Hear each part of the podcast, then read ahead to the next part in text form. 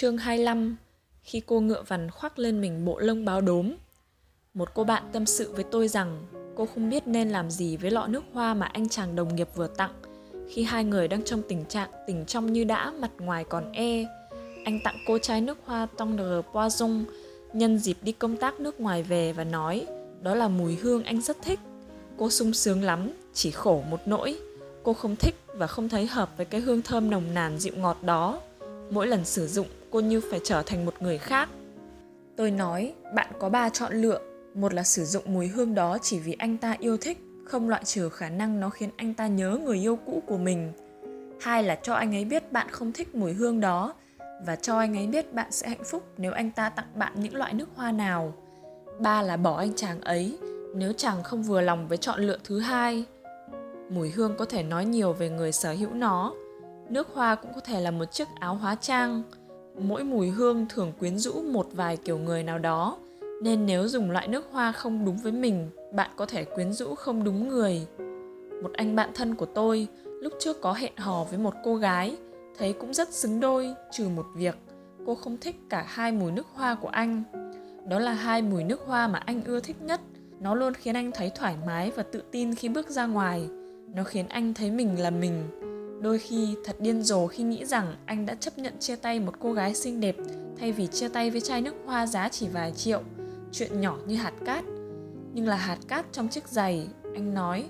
Và cuối cùng anh đã cưới một người con gái khác. Tất nhiên cô yêu thích mùi nước hoa của anh. Sự thật là những lấn cấn nhỏ nhặt đôi khi quan trọng hơn những bất đồng lớn bởi cái lấn cấn đó chính là tiếng chuông báo động của giác quan thứ sáu mơ hồ nhưng rõ ràng là có nguyên do giống như đi mua một chiếc áo.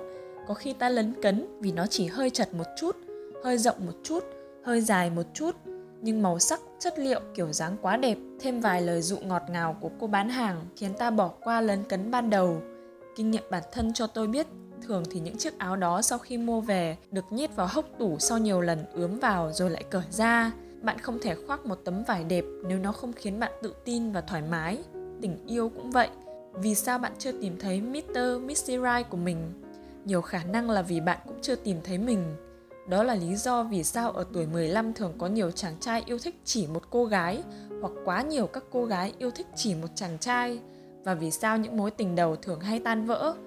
Người ta bảo không nên lao vào tình yêu khi còn quá trẻ, vì nhiều lý do và lý do chính đáng nhất, theo tôi, là khi đó là chưa định hình được bản thân ta là ai, ta muốn gì ta không thể biết mình cần gì khi chưa xác định được điều mình thiếu. Có một cô gái hay đến ngồi ở quán cà phê quen của tôi, một mình uống cà phê đen và châm thuốc hút. Nhìn dáng vẻ và điệu bộ, tôi có cảm giác gần như chắc chắn đó không phải là kiểu của cô. Nhưng vì sao cô làm vậy? Nếu bạn tỏ ra mình là người không cần đến một bờ vai, thì bạn sẽ không có được một bờ vai. Nếu bạn tỏ vẻ mình không muốn nghe lời nói dối, thì bạn có khả năng chấp nhận những lời nói thật. Trong bộ phim George of the Jungle, Brendan Fraser đóng, có một câu thoại khiến tôi bật cười. Vằn đi với vằn, đốm đi với đốm. Nếu bạn là vằn mà khoác lên người chiếc áo đốm thì hiển nhiên bạn sẽ thu hút các chàng đốm, còn chàng vằn thì bỏ chạy.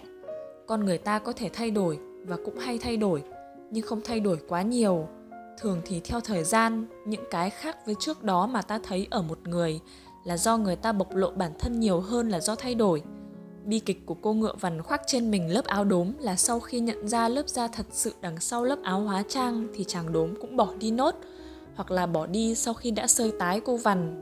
Đó là điều vẫn diễn ra hàng ngày. Đôi khi đó là cách chúng ta đánh mất tình yêu, tình bạn của người khác và là nguyên nhân khiến người khác đánh mất tình yêu, tình bạn của chúng ta. Thực ra, con người mà ta thể hiện trước nhân gian thường không bao giờ trùng khớp với con người thật sự của ta chỉ khác nhau ở chỗ cái phần che giấu ấy là gì và nhiều hay ít. Năng lực, tình cảm, sự yếu đuối và cả sự mạnh mẽ, tình yêu thương và cả những mưu mô toan tính. Đôi khi ta nhìn xung quanh và thấy cuộc đời như một vũ hội hóa trang vậy. Dù có người khoác chiếc áo hóa trang là để tấn công, còn có người là để tự vệ. Chỉ những người đủ tin tưởng vào con người cũng như đủ tin tưởng vào bản thân mới có thể bước ra khỏi nhà với con người thật của chính mình nhưng dù chúng ta hóa trang vì mục đích gì thì vẫn có một sự thật không thay đổi con người mà ta thể hiện gần với con người thật của mình chừng nào thì những mối quan hệ của ta nhiều khả năng bền vững chừng ấy bạn thể hiện càng gần với bản chất của mình bao nhiêu thì càng có nhiều cơ hội yêu được đúng người bấy nhiêu. Đó chính là lý do để cô ngựa vằn chẳng việc gì phải tìm cách khoác lên mình bộ lông bao đốm.